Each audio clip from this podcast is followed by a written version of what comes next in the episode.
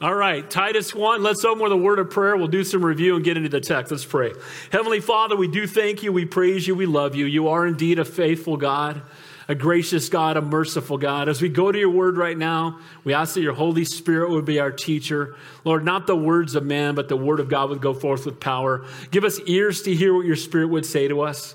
We pray for anybody who's new today that they would feel welcomed and loved. We pray for the many that are watching on live stream. We love them as well. May you bless them, Lord. Again, be glorified today. In Jesus' name we pray, and all God's people said, Amen. Amen. All right, so if you've been here for the last several weeks, First and Second Timothy and Titus are what are called pastoral epistles. They were written by the Apostle Paul to younger pastors in areas where he had helped plant churches and they were now pastoring churches. And he's giving them instruction on how the church should operate. You know, it's been said that no one is more miserable than a pastor without vision, without understanding of what the church is called to be. And there are a lot of them out there that have no idea what the church is called to be. And when you're going through difficult times, do you think pastors have had difficulty this year? 2020, a lot of them struggle as to whether or not they should open up their churches. Some of them struggle, you know, and they'll, they'll, attack those who open them as saying they don't care about their people's health. And the people that have them open say, well, we care more about their eternity. But here's the reality it's not an easy thing to be the pastor sometimes. And so in Timothy's case, he was in Ephesus. We know in Timothy 2, they were feeding Christians to lions. They were setting Christians on fire. And he told them could keep having church. God has not given us a spirit of fear, but of power, love, and a sound mind. And now, as he comes to Titus, Titus is not in Ephesus, he's on the island of Crete. And as we talked about last week, we'll talk a little bit more about today. Crete, to be a Cretan, even now people say you're a Cretan. It, it, means, you know, that you're, you're, you're somebody who is unholy or evil or ungodly. You're a liar. You're a thief. It was literally a curse word that was used about people. So if someone called you a Cretan, it was a put down. So Titus is pastoring a church in Crete. And he gets a letter from the Apostle Paul, because at that time, the church was being overrun with false teachers. We'll talk about this this morning. Some who were Judaizers, the Judaizers were the ones who said Jesus isn't enough. You got to become a Jew too. You got to keep all the Jewish rites. You got to do circumcision. You got to keep all the laws, plus add Jesus to that, and then and only then do you become a Christian.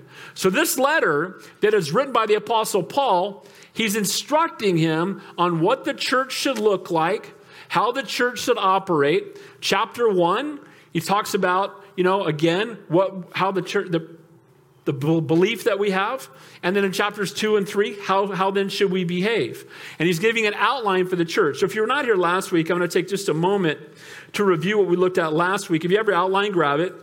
Title the message, Getting the Church in Order, Protection of Sound Doctrine. First, by preaching God's word. Guys, it's not a church if they don't preach God's word. Can I get an amen? If they are doing uh, programs and they're entertaining and they're not opening up the Bible because faith comes by hearing and hearing by Word of God. Nothing else, nothing more, nothing less. Amen?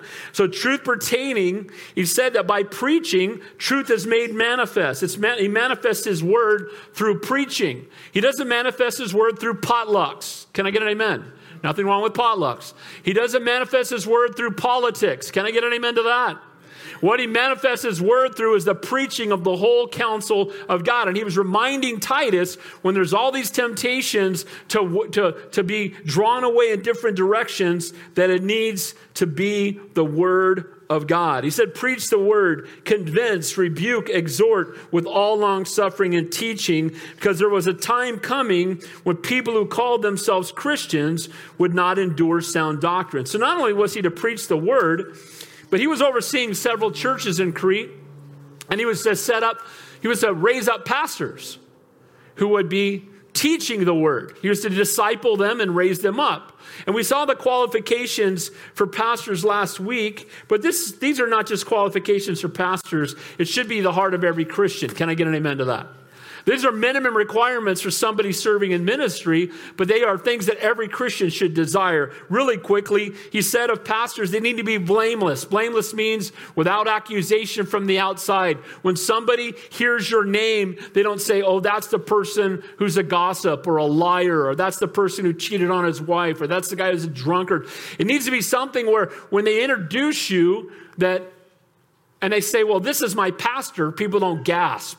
Or if you take them to, through their neighborhood, the, the people say that's about right. Doesn't mean they're sinless because there'd be no pastors. Can I get an amen? But it should be a heart of every Christian. Secondly, husband of one wife. He needs to be a one woman man, devoted to his wife, not looking around, not flirtatious.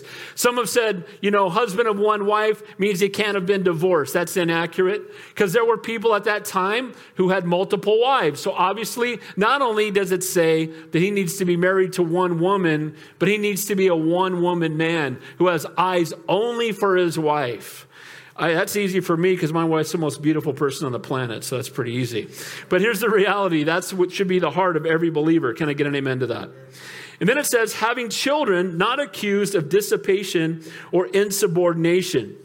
And doesn't mean your kids aren't rebellious, because then again, everybody'd be out of the ministry. Can I get an amen? Because the reality, there's gonna, you're going to go through difficult times as you raise your children, especially through certain years. But it's how do you respond when your kids are walking in disobedience? Do you just let it go? Do you encourage it? Do you say nothing? Or are you the spiritual leader in your household that brings correction? I had this conversation with Pastor Chuck years ago when it says, How can a man rule in the, you know, rule, if a man cannot rule in his own house, how can he rule in the church? He said the word to rule there means to govern. So a good governor doesn't mean there's never crime in a state, but how does he respond to it? So godly moms and dads, again, prerequisite for pastors, he can't have kids running wild and he's just letting it go. He needs to deal with it, and that's biblical. And even if his kids are in rebellion, that's between them and the Lord. But he steps up to to, uh, to you know bring correction. And that should be true of every Christian family. You know what? I want to encourage you with something. Your kids have enough friends. They don't need friends, they need parents. Can I get an amen to that? They need moms and dads who will correct them when they need it and love them enough to raise them up in the way of the Lord. It says that, that they're also a steward. Uh, the, speaking of pastors and those who lead in ministry, a steward is someone who owns nothing but is faithful with, with, what he's been given to manage by his master. And that's exactly what a pastor is called to do. It's not about him, it's about the Lord. He's not to be self willed, not self pleasing, not arrogant, not overbearing. He's called to be a servant, not a dictator. I've seen churches where the pastor is like a dictator. If you're afraid of the pastor, go find another church. Can I get an amen to that? And there are churches where pastors are just, they're, they're arrogant and they're dictate. That's not biblical. That is not reflecting the heart of our Savior. Amen? And it says, not quick tempered Shouldn't be uh, somebody who's easily inflamed, uh, but someone who's calm in his responses. He's not given to wine. He's not a drunkard. He's not under the influence of anything. Uh, has the Holy Spirit. Guys, they call alcohol spirits. We don't need spirits. We have the Holy Spirit. Can I get an amen to that? Bible says, Be not drunk with wine, but be filled with the Holy Spirit. It says in Proverbs 23, Who has woe? Who has sorrow? Who has contentions? Who has complaints? Who has wounds without cause? Who has redness of the eyes? Those that linger long at the wine, those who go in search of mixed wine. Nobody ever went out and got drunk and made a bunch of good decisions. Can I get an amen? Not violent. The word literally means not a striker. He's one who abstains from fighting. If your pastor's in the parking lot brawling after church, probably time to find another church. Not greedy for money, which means not covetous, not materialistic. Again, he's not in the ministry for the money. Sadly, there are many who are. So, what he isn't he isn't self willed. He's not a drunkard. He's not quick tempered. He's not violent. He's not greedy. What he is, he's hospitable. It means he opens his home, but more importantly, it means he loves people. I have several pastor friends of mine that tell me their worst hour of their week is as soon as he says amen at the end of the message, because now he's got to talk to people. And I had a friend who said, I love the ministry, it just, if it wasn't for the people. And I'm like, you got to understand, it's like someone saying, I love sheep. I want to be a shepherd, but I hate sheep. Can I get an amen to that? So he needs to love people. He needs to be a lover of what is good, wants no part of that which is ungodly or evil, pursues what is wholesome in his friendships, in his behavior, and in his entertainment. By the way, as Christians, be careful what you entertain yourself with. Can I get an amen? Bad company corrupts good morals, and sometimes it's the stuff we entertain ourselves with. Says he's sober minded. That means he takes it seriously what he's doing. Again, I said last week there's nothing wrong with a sense of humor. That can be a natural thing, but you don't want somebody who's a clown. Can I get an amen? I use the analogy if my surgeon comes in and tells me a joke before he puts me under, I'm okay with that. If he rides in on a unicycle and a clown outfit, give me another surgeon. Can I get an amen? And the reality is, a pastor should take it seriously because this is eternity that we're talking about. Amen? Not only is he sober minded, but he's just. Just just means a man of integrity who is faithful and sticks by his word. He practices what he preaches. His yeses are yes and his noes are noes. He's holy. The root meaning there is different. Why were they attracted to, attracted to Jesus? Because he was different. Amen? And we live in a time right now where I have more pastors and more people in ministry telling me we need to be more like the world so we can reach them. No, we need to be more like Jesus so the world will see that something is different. Can I get an amen? So holy means different and again lives a righteous, godly, and set apart life. He's not sinless. Again, everybody be disqualified, but we should sin less. This is, these are true for all of us as Christians. These are minimum requirements for pastors. Self controlled. He's not dominated by uh, the desires of the flesh, he exercises godly discipline. And then finally, he holds fast to the word of God. I have another pastor friend of mine that I've known for years, and every time he reads a book, he has a whole new vision for his church. Every time I call him, oh, I read this book, I've got a whole new, fresh vision for our church. I'm like, the vision doesn't change because the word doesn't change. Can I get an amen? We don't need a fresh vision, just teach the Bible. Amen? Faith comes by hearing, and hearing by the word of God. It also says of pastors to be faithful to one's calling, he must work. Again, he watches out for false teachers. He remains faithful in the midst of being attacked. He, go, he, go, he, seeks to find the lost. He makes sure that the sheep are well fed, to keep them fed with healthy green grass, and to steer them away from poison. Amen? So, faithful shepherd both feeds and protects the sheep. He calling he cannot, uh, a calling he cannot fulfill if he is not a man called by God with the character of God, filled with the Holy Spirit. It's scary to me that I see this often. Somebody will get saved and they're, they're famous. You know, maybe it's Kanye West or somebody else, right? And then immediately, and pray for Kanye. God bless him. I, I think he's saved. Praise God. But the point I'm making is, only God knows, but point I'm making is sometimes they'll take someone famous, they'll get saved, and then they'll put them up in a pulpit two weeks later because they think they can draw a crowd. Lay hands on no man quickly. Can I get an amen to that? And we want to make sure they're people of godly character and spiritual maturity. And again, it's important that we not be caught up with celebrity and the things of the world and try to attract a crowd that way. So, point number one, again, of Titus there, biblical truth by preaching God's word. Number, number two there, by raising up godly pastors and leaders. And we'll notice again 15 qualifications for a pastor, 14 speak of character, only one speaks of gifting. And often we're enamored by gifting, we're enamored by someone who's charismatic. Give me somebody who's got godly character. And let's help them grow in their teaching rather than somebody who's really gifted and charismatic whose character is a mess. Can I get an amen to that? So now, as we come to the end of chapter one, this is what we'll look at this morning.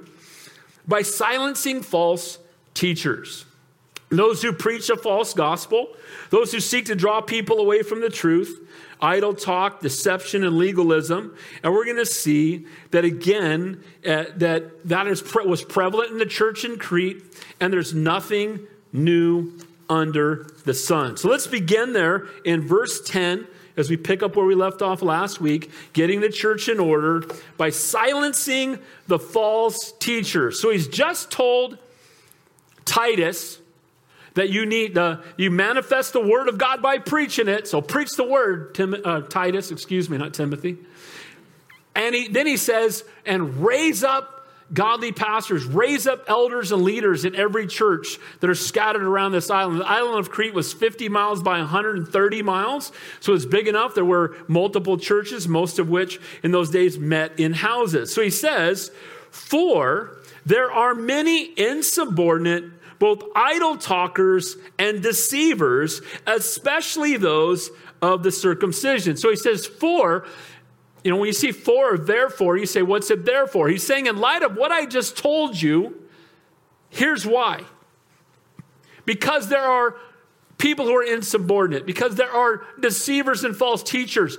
You need to preach the word with boldness. You need not to ever water it down or get away from it. You need to manifest the word of God through preaching, and you need to raise up godly people who will oversee the church and make sure that the false teachers are silenced and or removed. Can I get an amen to that? Any pastor who cannot stand up and address rebellion within the church or false teaching within the church should not be in the ministry. Now, I want to tell you this pastors, we don't wake up in the morning and say, Hey, I get to go rebuke somebody today. Can't wait. That's not what we like to do, but we're called to do it. Can I get an amen? And false teaching comes, and, and, and, even in this church, it can come in such a silent way. And, you know, as the church gets larger, more people come, there will be people who come in and are seeking to, to find the new believers and draw them away to their way of belief. The reason there is a clear need to appoint elders, he recognized those God has called and to place them in a position he has called them to is because there's a need for authority. Now, I told you that pastor means servant. And the number one attribute of a pastor should be the heart to serve you, to love you, to care for you, to minister to you. But as pastors, they're also given authority by God that must be taken seriously. And so if the pastor doesn't warn you of false teaching, who's going to? If the pastor doesn't address rebellion in the church, who's going to? And so there is a level of authority for the men of godly calling and character. It is necessary to give the church direction and to keep it focused on its true calling and to deal with those who would distract the church from its calling. An example of such are given in the rest of the chapter. So he says, those who are insubordinate. The word literally means unruly. Unruly. They're going to come into the church. They're one in rebellion. They will not receive sound doctrine, nor will they come under discipline. They have their own agenda. They don't want to come under anybody's authority, and they will go to war to get their agenda done. Nothing breaks my heart more. Look, we're all called to be under authority. Can we get an amen to that? My pastor in San Jose, one of the wisest men I've ever met, used to say, Take them to the authority they will recognize. We had a dorm on the campus. This church was very large, thousands of people, and there was a dorm where a lot of people lived. And a guy in the dorm had stolen a bunch of stuff. He had crawled through the ceiling and got into the church office and stole a bunch of computers and stuff. And we caught him. Praise God for surveillance video. Can I get an amen? So he got caught, and the pastors went over there to, to, to address him. And we were very kind. We're like, bro, we got you on video give all the computers back and move out, and we'll call it a day. We're willing to show you some grace. I don't know what you're talking about. Dude, is that not you right there? I know what you're talking about. So I went back to the senior pastor and he goes, Call the cops, take him the authority he's going to have to recognize. Can I get an amen? If he won't recognize the authority in the church, we'll take him the authority he has to recognize. And the police came down took him out in handcuffs. And here's the reality is we need authority in our lives. Can I get an amen to that? I have authority in my life and I want it. The elders and pastors here, I'm accountable to every one of you and we need authority. Amen?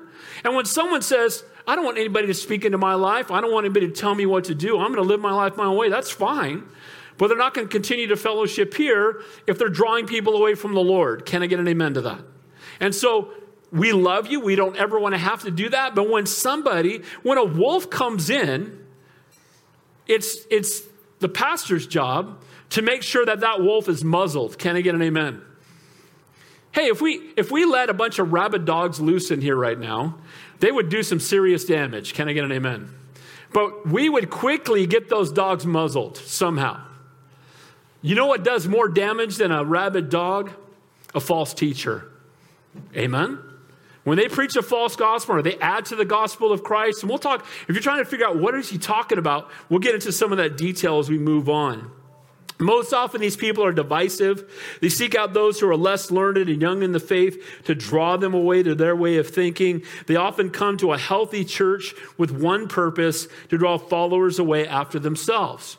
And so what happens is they come in with their own level of theology, and often they, they think they know better than everyone else. They're usually typically arrogant, and then they will pull people aside and try to draw them away. And most of them are pretty sincere.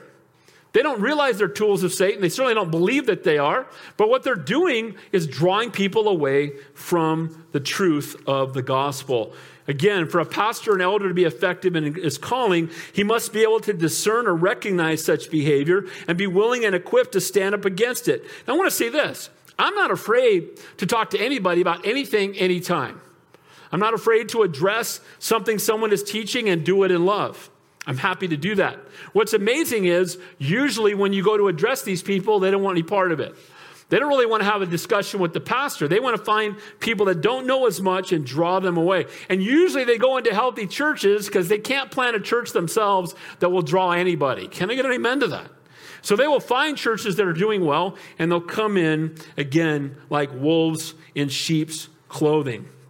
But pastors unwilling to do so, to turn a blind eye like a parent letting his children eat poison. There's no difference, right?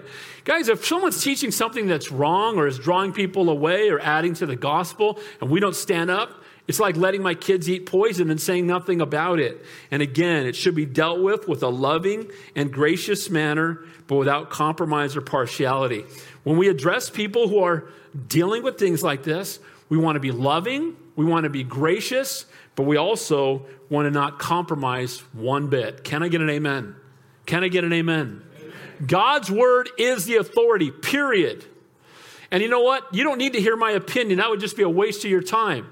So when, when I talk to people, it's like, here's what the Word of God says, here's what the Word of God says, here's what the Word of God says, here's what the Word of God says. You have a problem with it, take it up with the author. Amen? So, not something a pastor, again, pastor enjoys doing. And again, here's the good news bringing discipline is not to destroy, it's to restore. We had a guy in our church years ago up in Santa Cruz, and he was going through some difficulty with his family. And he had made a conscious choice to stop providing for his family because he thought his family was spending too much money. So he moved away into an RV and let all the electricity and everything in their house go dark and said, I'm not taking care of them because they spend too much money. So I'm, I'm, I, met, I met with them. I exhorted him. I'm not doing it. I don't care. We brought three pastors back, told them again, I'm not doing it.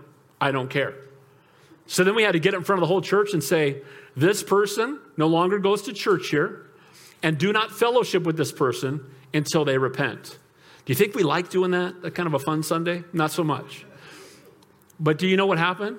He was away for a short period of time, ended up back in the offices at the church, and said, What do I have to do to be back in fellowship? See, you cannot rebel against God and then just go to church and act like it's no big deal.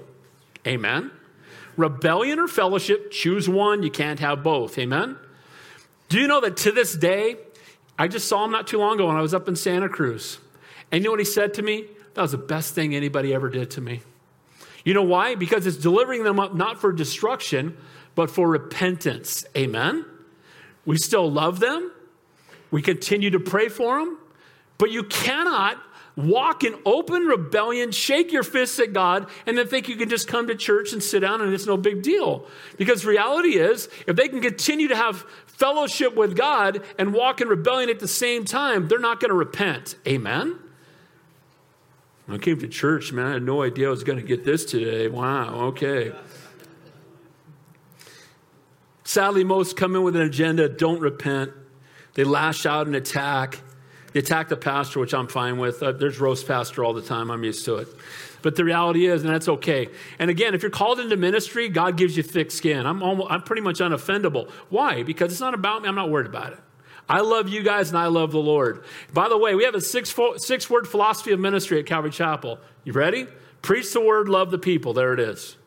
I want you to be the best fed and most loved people on the planet. Amen? And that's, and that's how we focus ministry in this fellowship. I praise God we haven't had a lot of this in our church here yet. We've had some, we've dealt with it, and again, it doesn't take long for false teachers to arise in the early church. The church is 30 to 40 years old. That's it. Since Jesus rose from the dead and he said, Go therefore into all the world, this is, you know, probably 80, late 60s, early 70s. So it, it's the church is young. And already you got false teachers coming in to the church. Now, one of the th- big, Satan's biggest ploys is to get people to question God-given authority and to question the word of God. What did Eve, what did Satan say to Eve in the garden when he tempted her to eat of the tree of the knowledge of good and evil? What did he say? Did God really say? Did God really say you couldn't have that? And if he did say it's only because he knows if you eat it, you'll be just like him. Well, Satan knew all about wanting to be just like God. How'd that work out? Can I get an amen? Thrown out of heaven. And here's what the enemy does. He wants you to question the word of God. He wants you to doubt what the word of God says. He wants you to be more in line with the culture. I just saw a pastor come out this week and he was all fired up and he's like, Hey, it's 20, you know, it's 20, uh, 21. It's time for us to catch up with the culture. We need to condone homosexual marriage. We need to condone this and go. I'm like, have you lost it? And his whole church was, amen, amen. I'm like, wow, guy's a wolf. Can I get an amen? Word of God is the final court of authority, not the opinions of men, and certainly not the culture that we live in.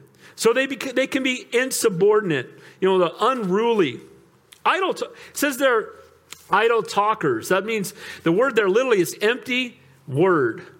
Empty boasters of knowledge, one who utters empty and senseless things, words that have no eternal profit or significance, give you uh, every angle of things but void of any real answers.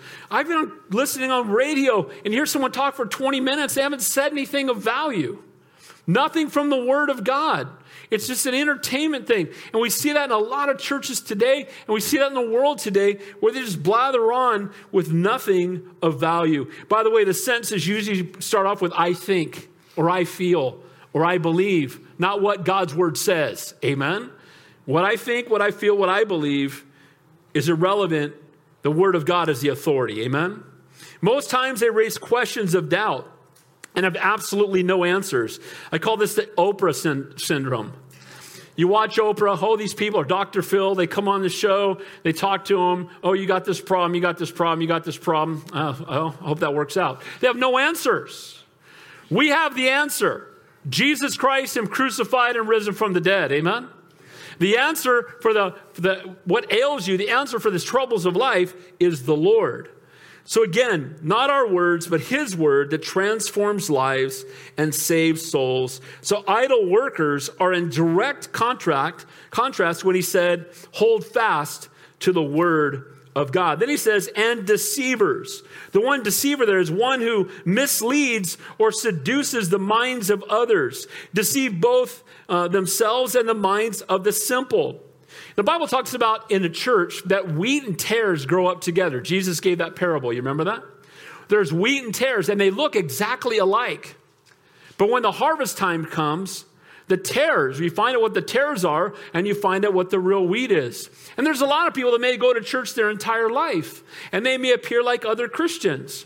But on Judgment Day, the wheat and the tares will be separated. And these are the tares who come into any church. And again, the pastor is called to recognize them and remove them. Guys, you only will fall for a lie if you don't know the truth. Do you know every Sunday and Thursday we're teaching you God's words, you'll fall more in love with the Lord, but we're also equipping you so that when the lie comes or the false teacher comes, you recognize it. We want you to know the truth so you will not fall for the lie. Can I get an amen to that? Amen? Praise the Lord. In a clear and direct contrast to the list of character traits of those who identify and called by God are the characteristic traits and the tools of the enemy. Rather than broken and submitted, they're rebellious and insubordinate and unruly. Instead of holding fast to the faithful word of God, they're idle talkers filled with empty words who have no answers. And rather than leading others uh, with godly direction, they're deceivers who attempt to mislead people. False teachers are, re- are revealed both by their message and their motives. And then look what it says here especially those of the circumcision. Who's he talking about? The Jews. Now, is are the Jews God's chosen people? What's the answer? Yes. Is Israel God, is that Israel God's chosen land? What's the answer? God says, bless those who bless Israel and curse those who curse Israel. Can I get an amen? That being said, in the early church, there's nothing new under the sun. You know, we met at a synagogue for a while. I got to know the rabbi. I love him. Good guy. I mean, I love him. I pray for him. Rabbi Ron, pray for him. But here's the reality these of the circumcision would add, were coming in and adding to the gospel. They're saying, oh, well, wait a minute. Yeah, Jesus died on the cross, but they were Jews before they got saved, so you got to go be circumcised. And you got to go keep the, the religious rites of, of Judaism and then add Jesus to it, and then and only then will you be saved. The, these people are called the Judaizers. They were prevalent in the first century church while professing to being Christians. Instead of holding fast to the faithful word of God as they had been taught, they added to God's word their own rules and opinions. And again, the Judaizers here are those of the circumcision. So they're professing to be Christians, but just uh, as virtually all the cults do today, the Judaizers add to the simple truth of God's word their own legalistic rules. So, in addition to repenting and receiving Jesus as your Savior, you must keep the Jewish law. When Jesus died on the cross, the last thing he said is to tetelestai, which means what? It is finished or paid in full. Jesus plus nothing equals salvation. Amen? He didn't say, hey, there's a good start, more rules coming. It's not what he said. He said, paid in full. He said, it is finished. Guys, Jesus paid it all. He took all of our sin upon himself. He suffered and died in our place so that we might have eternal life. He is a faithful, loving, gracious, and merciful God. In a sense, they had, so we're saying you first have to become a Jew before you can become a Christian, that the cross of Calvary alone was not enough. You know what this is? This is called legalism. And here's what legalism is legalism is making a personal conviction necessary for everyone else's salvation. And the Bible says the legalist is the weaker brother or sister. The legalists think they're more holy because they keep more rules. Oh, Pastor Dave, you have a television? I thought you were saved. you know, television's from the devil. I thought you were saved. God convicted me not to have a television. If Anybody has a television is going to hell. You're not, you're not saved. Television. Show me a Bible verse. Can I get a Bible verse? We need to be careful what we watch on television. Can I get an amen to that? But having a television doesn't mean what we're adding to the gospel. It's called legalism. Some examples we see today you must be baptized in our baptismal after getting discipled our way in our class. The Church of Christ. You must be baptized in their baptismal or you're not saved. And you're not saved until you get baptized, but you can't get baptized until you go through the class. And I met a coworker who was scared to death for months because he was going through the class and he said, If I die before I get baptized, I'll go to hell. So I got to hurry up and get the class done. Like, where did that come from? Jesus plus nothing equals salvation. And today is the day of salvation. Amen? When you surrender your life to the Lord, He comes to rule and reign inside your life. He fills you with your Holy Spirit. You're born again. You're a new creation in Christ, and you have the promise of eternal life. Others make commands to maintain a certain diet. We met at a Seventh day Adventist church for years in Santa Cruz. And when we'd have agape feast, we could not have well, at least we, a lot of no meat because they're vegetarians. And of course, vegetarians are the only ones going to heaven and vegans, right? No. Rise, kill, and eat. Thank you, Jesus, Acts chapter 10. Can I get an amen? The, all the sacrifices that were made unto the Lord, they weren't burning broccoli. Can I get an amen to that? but people have this mentality that, and by the way, the Bible says the weaker brother eats only vegetables. So God bless you guys, but I'm just saying, it's in the Bible. Can I get an amen? But there are people that, uh, that you must meet on a specific day. Got to meet on Saturday. That's the real Sabbath. Don't you know that's the real Sabbath? That's a command of God. It's one of the Ten Commandments. Honor the Sabbath. The early church met on Sundays. I wonder why. What happened on Sunday? Jesus rose from the dead. Can I get an amen? And then the Bible says, let every man be convinced in his own man and we, own mind, and we can meet on every day. By the way, meet on Thursday night too. Is that okay?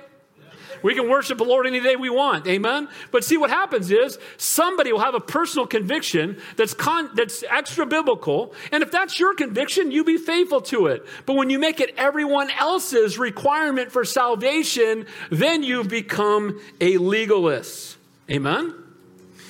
There are those who say you must fulfill certain religious rites. Some of you may have come out of a church like this. You need to be baptized as an infant. You need to take your first Holy Communion. You need to go through confirmation classes and be confirmed. You need to go to confession and then make repent and then make penance. You need to have your last rites, and then you need to be prayed out of purgatory to get into heaven. Here's the reality: none of that's in the Bible. Amen. None of that's in the, Jesus plus nothing equals salvation. Amen. And the reality is, we fall into the trap of being religious instead of having a relationship with the Lord. And religion is often created by man. Sadly, many millions today are putting their faith in man made legalistic rites and rituals instead of Jesus Christ. I have a friend, I'm so, I'm so baffled by this. He was a Calvary Chapel youth pastor. We used to work together uh, back in the 80s and 90s. And he contacted me recently and he goes, Yeah, I'm, I'm a Catholic now. And I'm like, I don't, why? now, I believe within the Catholic Church there are some people who are going to heaven. Can I get an amen? But not because of the Catholic Church, in spite of the Catholic Church. And my Pastor Dave's ripping on the Catholics. No, look, anybody who adds to the cross of Calvary needs to be corrected. Can I get an amen? And when I talk to people, their faith is in their church. Our faith is not in our church. We are the church. Our faith is in Jesus Christ. Christ alone. The Catholic Church, the Episcopalian Church, the Baptist Church, and Calvary Chapel did not die on the cross for you. Jesus Christ did. Amen. We put our hope, we put our faith in the Lord, not in a denomination, not in a building or anything else. Amen. Jesus alone, Christ alone. By the way, we're not going to have denominations in heaven. Amen. There's no Baptist section in heaven, which should be in the back of the church, by the way. I grew up, I got saved in a Baptist church, man. All the back chairs fill up first.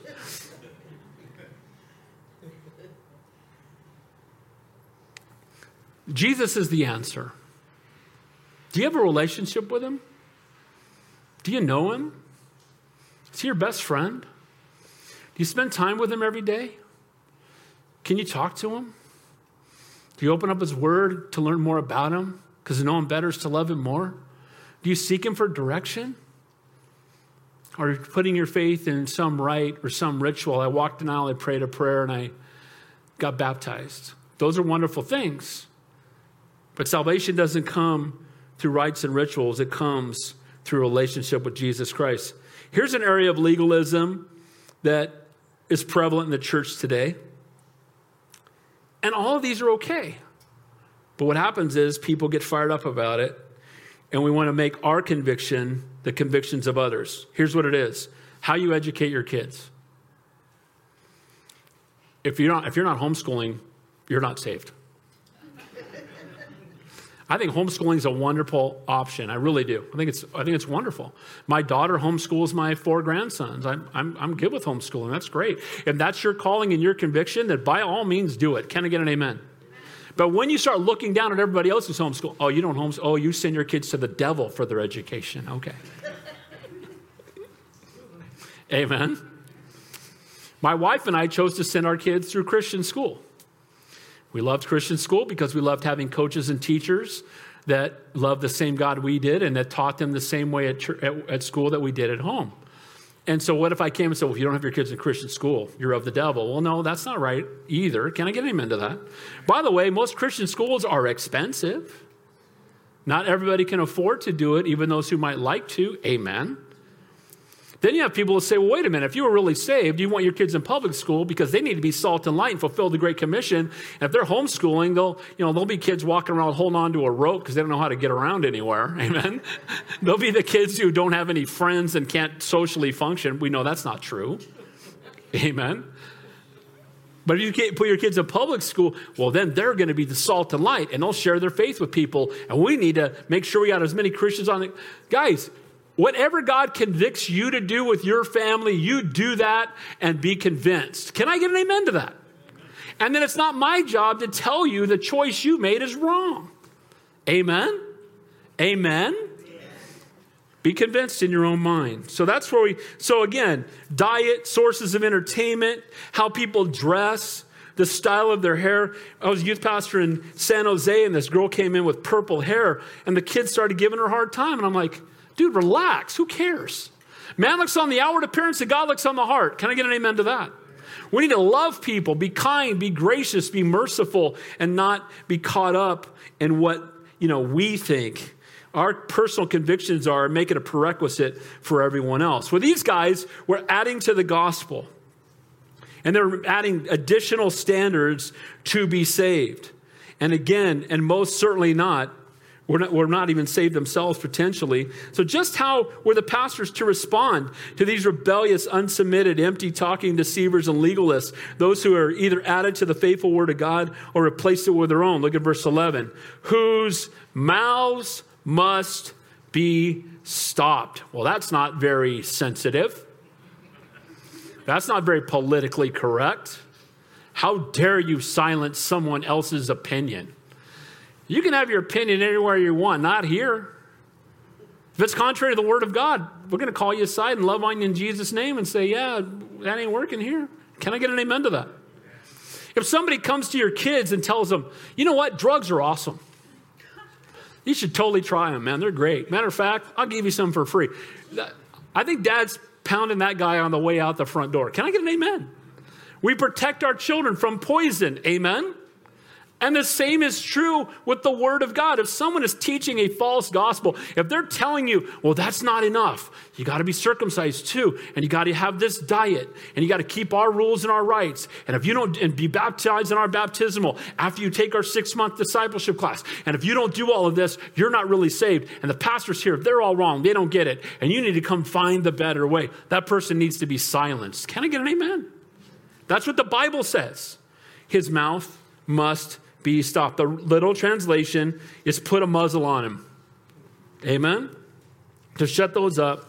And again, I'm not afraid of what they're teaching. I'm happy to have them talk to me about it. I'm happy to have them talk to Pastor Joshua or someone else in our church that's spiritually mature. Where I'm concerned is they can stumble people who may not even know the Lord yet. And so we need to make this a, a place that is safe for you to become, to be taught the Word of God, to worship the Lord, and to grow in your relationship with Him.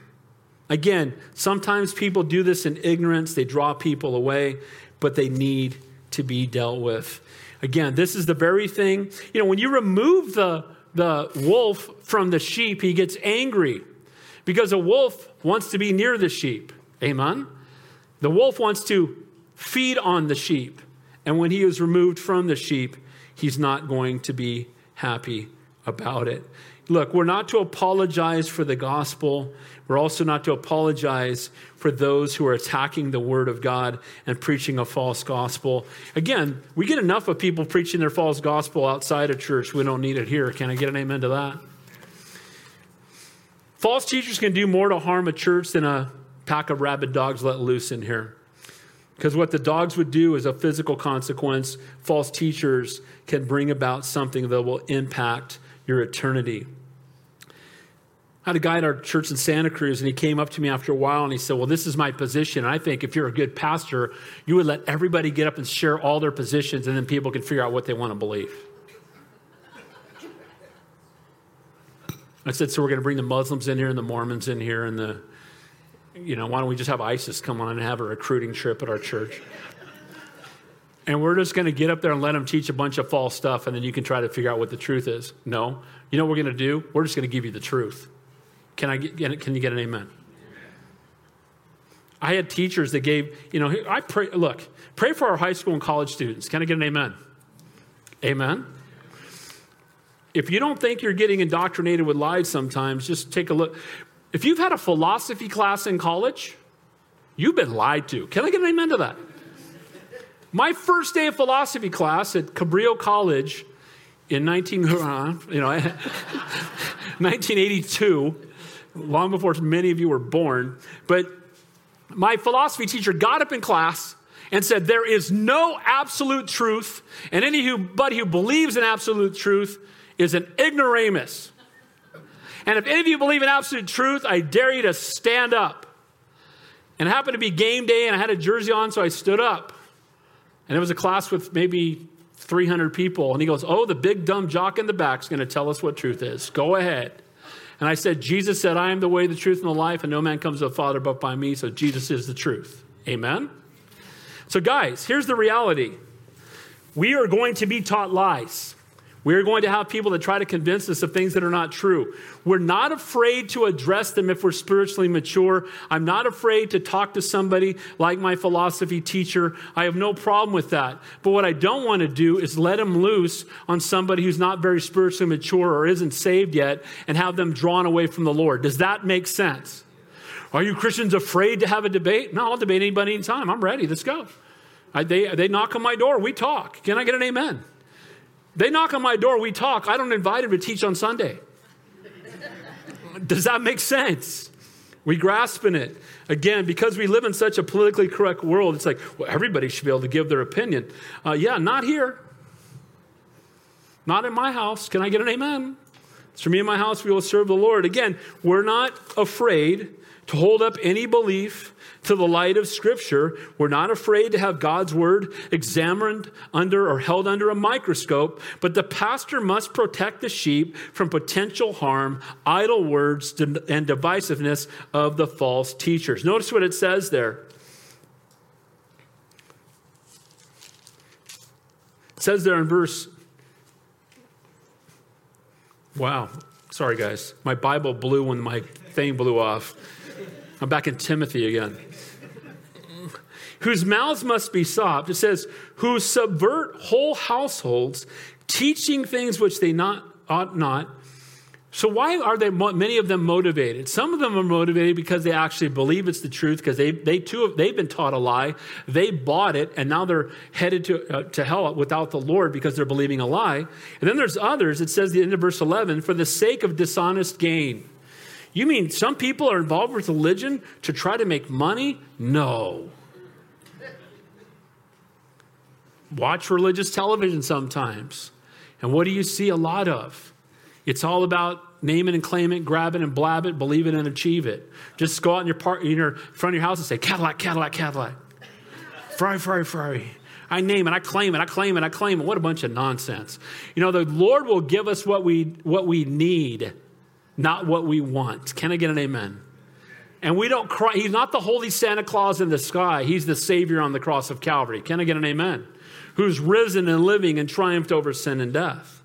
They're teaching things they ought not to teach. Teaching the things that are contrary to the simple and clear truth of the Word of God.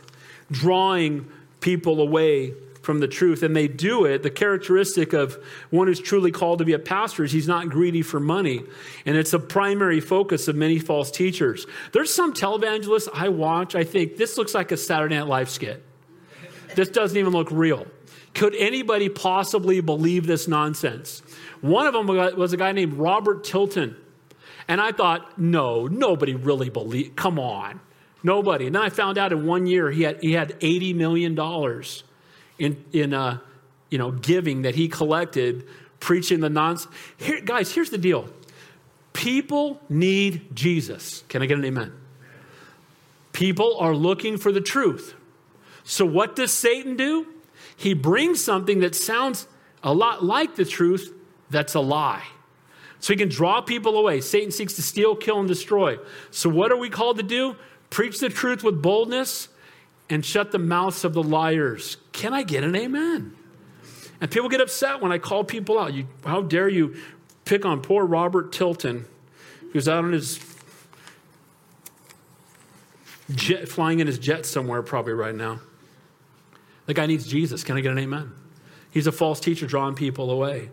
I don't want people feeding poison to my kids, and I don't want people preaching false truths again behind this pulpit. Amen?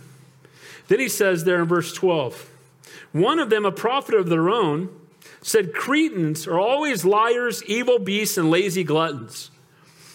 One of their own, a person who lived there, a person who was a part of their fellowship, or, you know, part of their, their group of people, he basically said, of his own people, his name was Epimenides, he considered to be one of the seven wise men of Greece, called his own people liars, beasts, and gluttons. Have you ever noticed how you can call your own names, but you don't like it when someone else does it?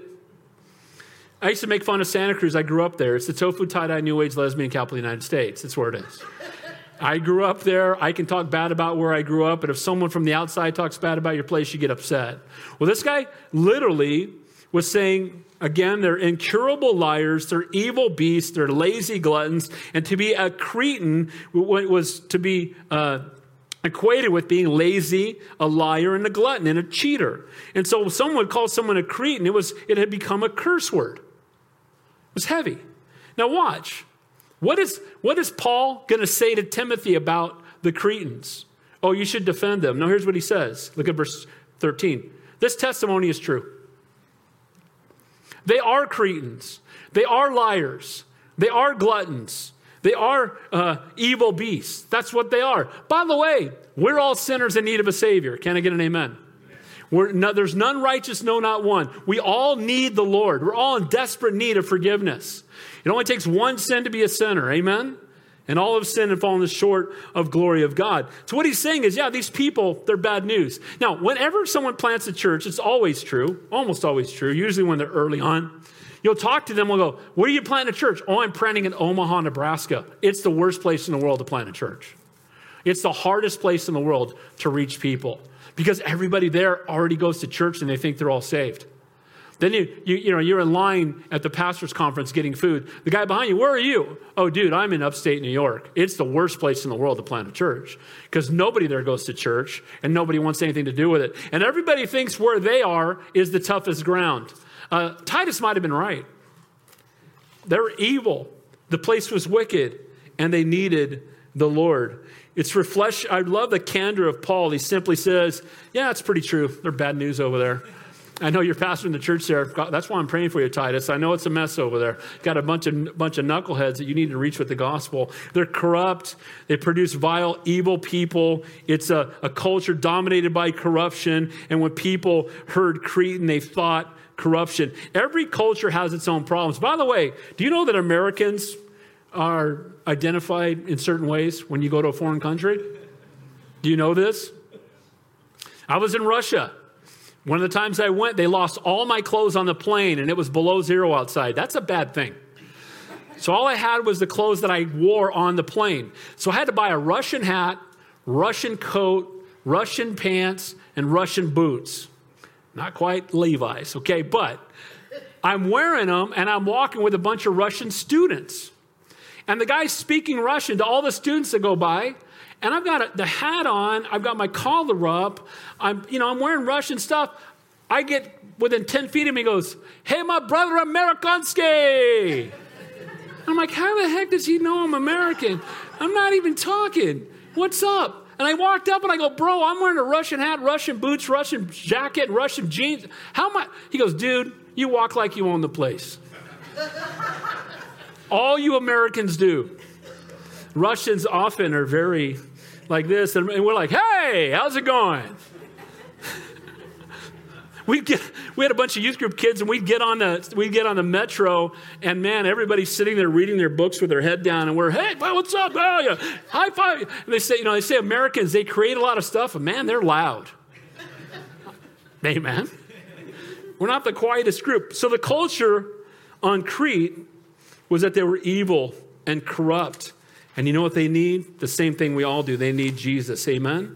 So here's what he says Therefore, rebuke them sharply, that they may be sound in the faith. Paul didn't tell Titus, hey, you know what? They're a bunch of knuckleheads. Go find another place to plant a church. Hey, those people are difficult. They're no good. The ground is too hard. Get out while you can. By the way, California needs Jesus. And a lot of us are running from the building like it's, and some of you are looking at houses in Montana right now, or Arizona, or Texas, or some other red state. Can I get an amen? And a lot of people want to run. Now, if God calls you to go, then go. God bless you. But make sure you're being led by this Holy Spirit, not moved by your circumstances, because we need Christians to stay here and be salt and light here. Can I get an amen to that? He didn't tell Titus to leave Crete. He told him to minister to the Cretans. Amen?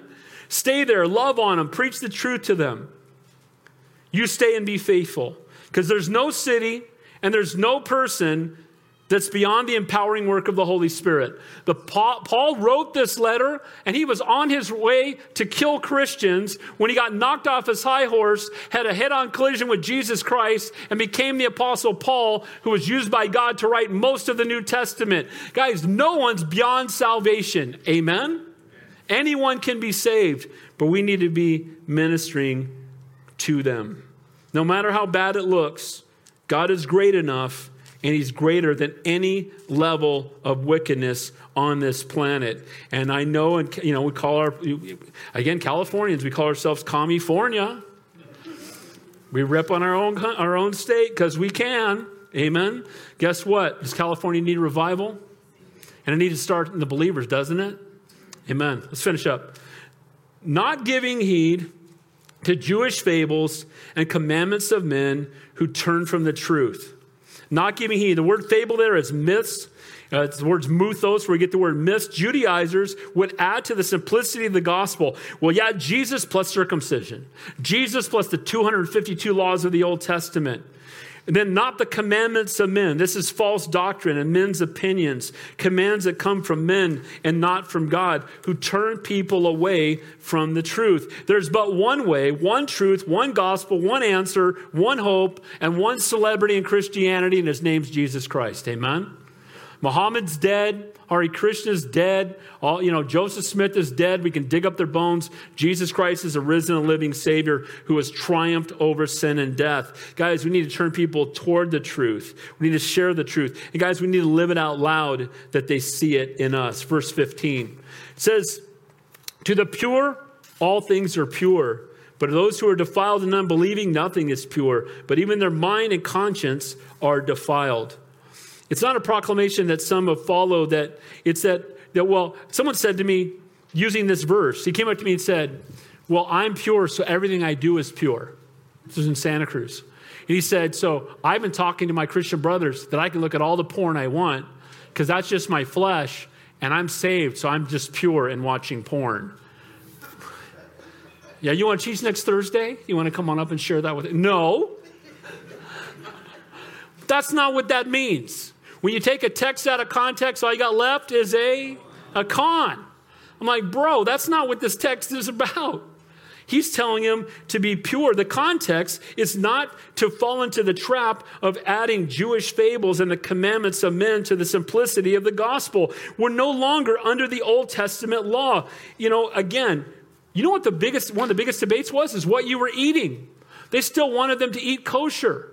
They still wanted to eat according to the old covenant diet. And they're saying if you're eating these other things, you are outside of God's will. So they're adding diet to the belief in Jesus Christ. What God has cleansed, let no man call unclean. It's not what goes into the mouth that defiles us, but what comes out of our mouth that defiles us. That's what the Bible says. Amen. Well, I'm a Christian, but God's given me liberty.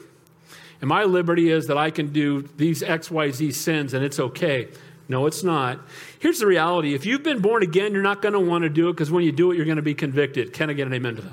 You know how you know you're saved? When you do it, you feel bad about it. You know why? Because the Holy Spirit lives inside of you, and you took him with you, and he's having none of it. Amen?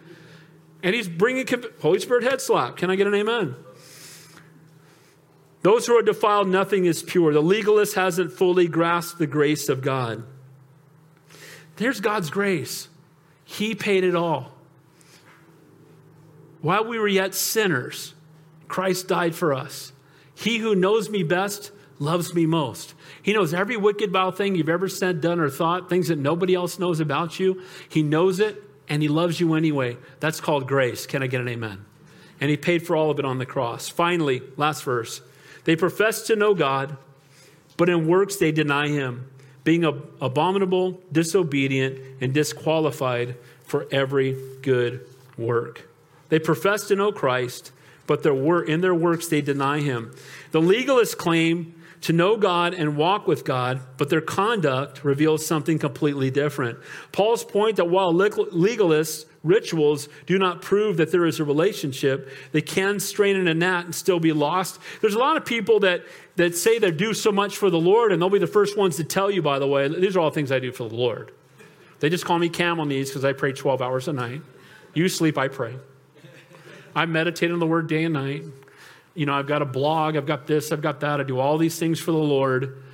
And I said it last week and I'll say it again. It's not how much of God's word you know, but how much of God's word you obey that reveals spiritual maturity. Can I get an amen to that? It's not just knowing what the Bible says, but are you living it out loud? sound faith and godly behavior and that's and that's what will happen by your fruit they shall know you and you can't say well i deny him if you deny him by your actions your works do show the fruit of the holy spirit is love joy peace kindness. Amen? You want to see someone who's spiritually mature? They're loving. They're kind. They're gracious. They're self-controlled. They have a heart and a burden for the lost. It says there they're disobedient. The word there means beyond persuasion. You can't change their minds. Can't change their minds.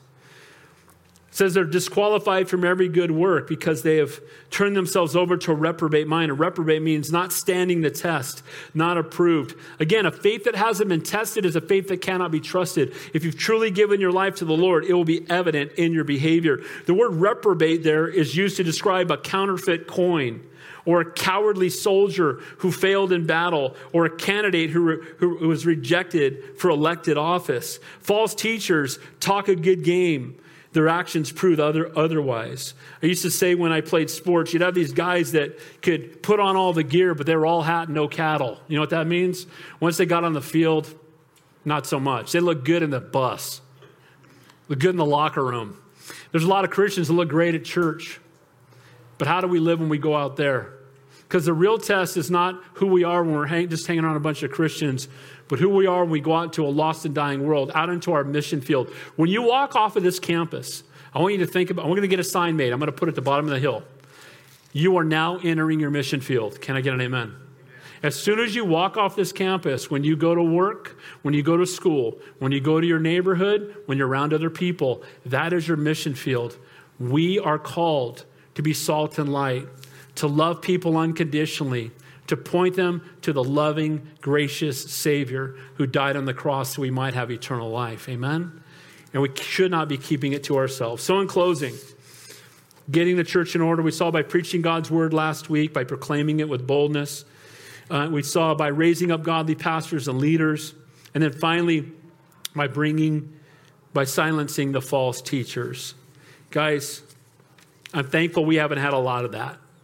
I'm thankful that we as a body have been pretty unified. But I want you to be rest, rest assured if that comes along, I promise you, it will be dealt with in love and in grace with the hope that we can illuminate truth to those people. But I promise you, we will not let wolves run amok without dealing with it. Amen? Heavenly Father, we thank you. We praise you for your word. I know this was not a, an easy thing for people to hear today. But Lord, it's send your word for a reason. And Lord, we need to be faithful to preach your word and do it in love.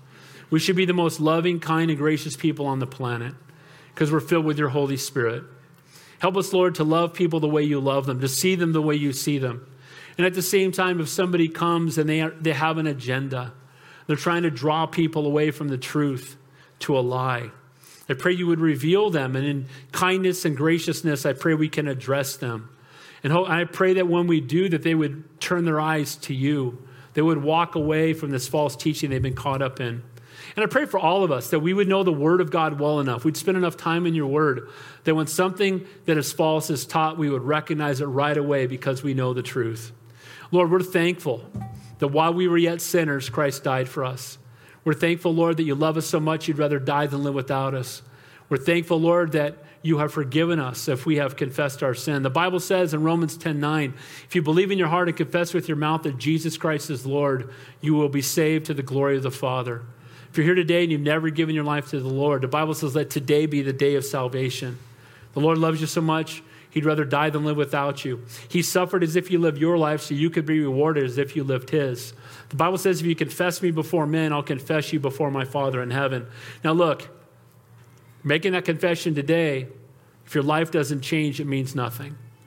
But if you're ready and you re- recognize, you know what, I need to give my life to Jesus. I know that I'm a sinner and I need to be forgiven. If that's your heart right now, I just want you to raise your hand right where you are and I'll pray for you. Anybody at all. Let today be the day of salvation, to surrender your life to the Lord, to say, Lord, I need you. Lord, we thank you. We praise you for your love and your grace and your mercy. We ask these things in your holy and your precious name, we pray. And all God's people said, Amen.